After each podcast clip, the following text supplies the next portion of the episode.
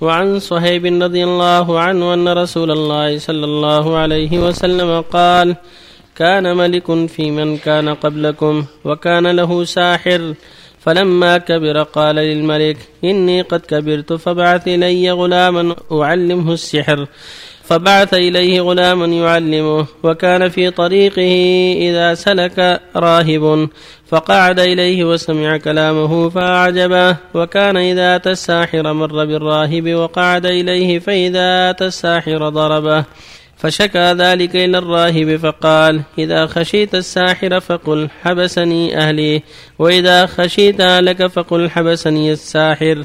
فبينما هو على ذلك إذا أتى على دابة عظيمة قد حبست الناس فقال اليوم أعلم الساحر أفضل أم الراهب. أم الراهب أفضل؟ فأخذ حجرا فقال اللهم إن كان أمر الراهب أحب إليك من أمر الساحر فاقتل هذه الدابة حتى يمضي الناس. فرماها فقتلها ومضى الناس. فأتى الراهب فأخبره فقال له الراهب أي بني أنت اليوم أفضل مني؟ قد بلغ من أمرك ما أرى وإنك ستبتلى. فإن ابتليت فلا تدل علي. وكان الغلام يبرئ الأكمه والأبرص ويداوي الناس من سائر الأدواء فسمع جليس للملك كان قد عميه فأتاه بهدايا كثيرة فقال ما ها هنا لك أجمع إن أنت شفيتني. فقال إني لا أشفي أحدا إنما يشفي الله تعالى فإن آمنت بالله تعالى دعوت الله فشفاك فآمن بالله تعالى فشفاه الله تعالى. فأتى الملك فجلس إليه كما كان يجلس فقال له الملك من رد عليك بصرك؟ قال ربي. قال ولك رب غيري. قال ربي وربك الله. فأخذه فلم يزل يعذبه حتى دل على الغلام. فجيء بالغلام فقال له الملك أي بني قد بلغ من سحرك ما تبرئ الأكمه والأبرص وتفعل وتفعل.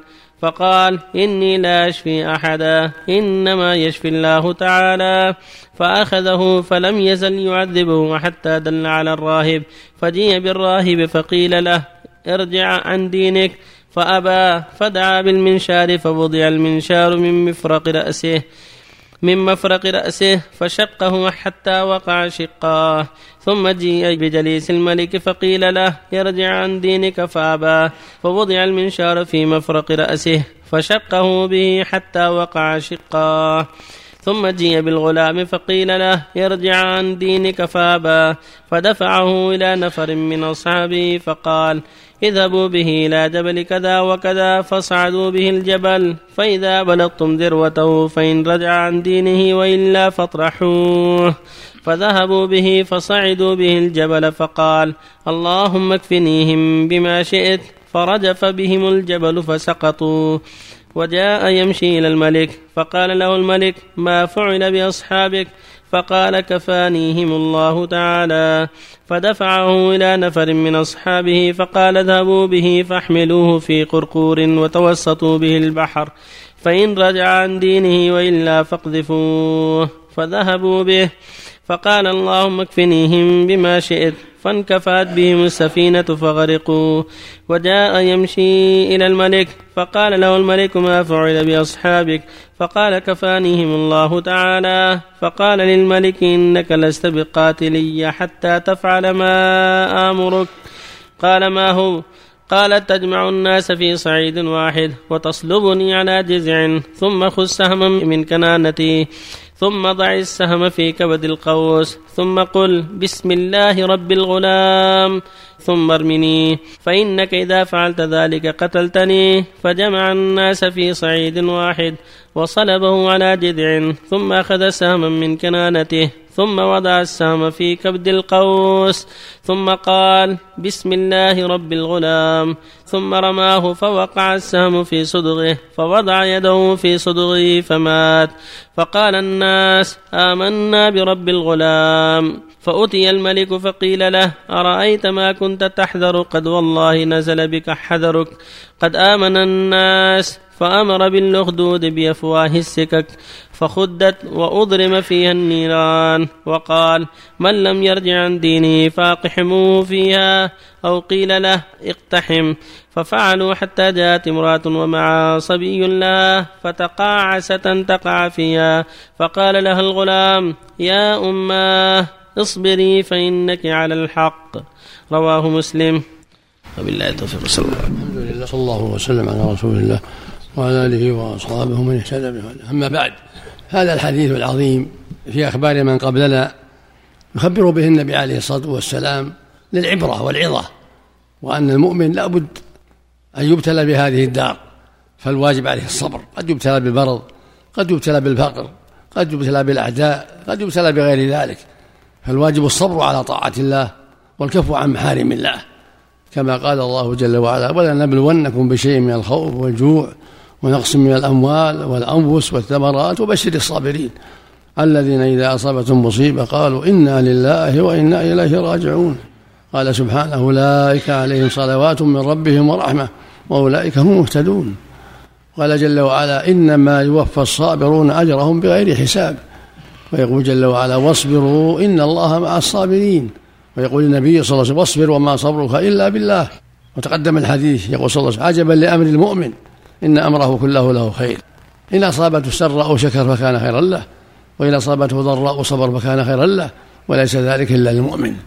وهذه قصة هذا الملك الجائر خبيث في من قبلنا كان عنده ساحر يخبره ببعض المغيبات التي يسترقها من الشياطين التي تسترق السمع ويختبه في هذه الأشياء التي يلبس بها على الناس. فلما كبرت سنه وقرب أجله قال للملك أريد شخصا شاب أعلمه حتى يحل محلي إذا مت يعلمه السحر. فجاء بهذا الشاب أن يعلمه. فكان الشاب يأتي إليه وفي طريقه راهب عابد من العباد. فمر عليه يستمع له فأرشده الراهب إلى أن ربه الله وأن هذا الملك وهذا الساحر كلاهما ضال كافر وأن ربه هو الله وحده فعلمه. وقال له الراهب إذا قال لك الساحر لماذا تأخرت؟ فقل أخرني أهلي. وإذا قال لك لما تأخرت؟ قل أخرني الساحر. فلم يزل هكذا في طريقه إلى الساحر يمر على الراهب ويتعبد حتى جرى ما جرى لبعض جلساء الملك إنسان أصيب في عينيه فدله الغلام على الراهب فنفث عليه وسحاه فأبرأه الله مسحه الغلام وكان الله جل وعلا قد نفع به وصار يبر الأكمه والأبرص ويشفي من أمراض كثيرة بسبب ما تعلمه من الراهب ويقول للناس إني لا أشفي إنما أشفي الله إنما أنا أقرأ أتسبب والشافي والله وحده سبحانه وتعالى. فلم يزل هذا دأبه حتى جرى ما جرى لجليس الملك وعالجه الشاب ورد الله عليه عينيه بصره فلما جلس عند الملك أخبار سأله من رد عليك بصرك؟ قال الله ربي قالوا هل لك رب غيري؟ قال نعم ربي وربك الله. فلم يزل به يعذبه حتى دل على الغلام. فلما جاء بالغلام أخبر بما عذب حتى دل على الراهب. ثم جاء بالراهب فدل ف... فأمر الملك بنشر جريس بالمنشار وهكذا الراهب إن لم يرجع عن دينهما وقتلهما. وقال للغلام ارجع عن دينك فأبى يرجع عن دينه. فأمر به أن يذهب به إلى جبل فيلقى من رأسه إذا لم يرجع.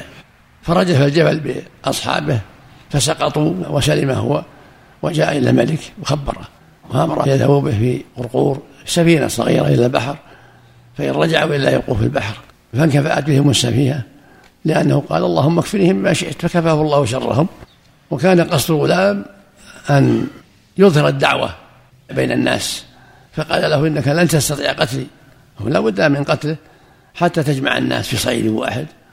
وتأخذ سهم من كيانتي ثم تصلبني ترميني بالسهم وتقول بسم الله رب الغلام حتى يسمع الناس. فإذا سمعوا حصل المقصود هذا مقصود الغلام حتى يؤمنوا بالله وحده. فلما فعل ذلك وقال بسم الله رب الغلام وأصابه قال الناس آمنا برب الغلام.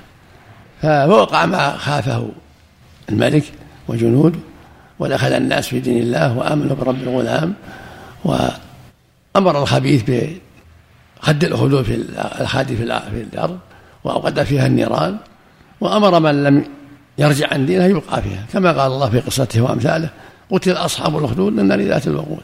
والمقصود من هذا أن الواجب الصبر. حتى جاءت امرأته معها صبي فقيل لها إما أن ترجعي وإما أن تلقي في هذه الخدود فكأنها تكاكأت وتوقفت فقال لها ولدها اصبري فإنك على الحق. فهذا يدل على أن الناس قد يبتلون وأن الواجب عند الابتلاء الصبر والاحتساب. الصبر على الحق والثبات عليه. ولو مات الإنسان ولو قتل. وإن كان قد في ديننا المكره له له يترخص المكره. كما قال الله جل وعلا من كفر بالله من بعد إيمان إلا من أكره وقلبه مطمئن بالإيمان. في ديننا دين محمد يجوز الترخص بالإكراه. إذا أكره أظهر الكفر المطلوب وقلبه مطمئن بالإيمان. ليسلم من ظلم الظالمين. ومن صبر فهو خير له من صبر فهو على خير عظيم. والمقصود من هذا الحديث أن الواجب على المؤمن عند الابتلاء الصبر والاحتساب والثبات على الحق عملا بقوله سبحانه واصبروا إن الله مع الصابرين. قد يصيبه المرض فيصبر ويحتسب ولا مانع من العلاج. يعالج. العلاج جائز بل مشروع ولكن مع الصبر وعدم الجزاء. وهكذا في فقره وحاجته أو إذا ابتلي بظلمة يصبر ويحتسب ويأخذ بالأسباب الشرعية. وفق الله الجميع. الله يحسن هذه القصة الواردة في هذا الحديث هي قصة أصحاب الخلود نفسها. قد يكون كثيرين هذا منهم. يكون هذا من أصحاب الخلود. نسأل الله. كان في شرع من قبلنا. شرع لنا إذا لم يأتي شرعنا بخلاف. شرعنا جاء بالرخصة في الإكراه يعذرون بالكذب. بالإكراه نعم. بالكذب. إذا أكره.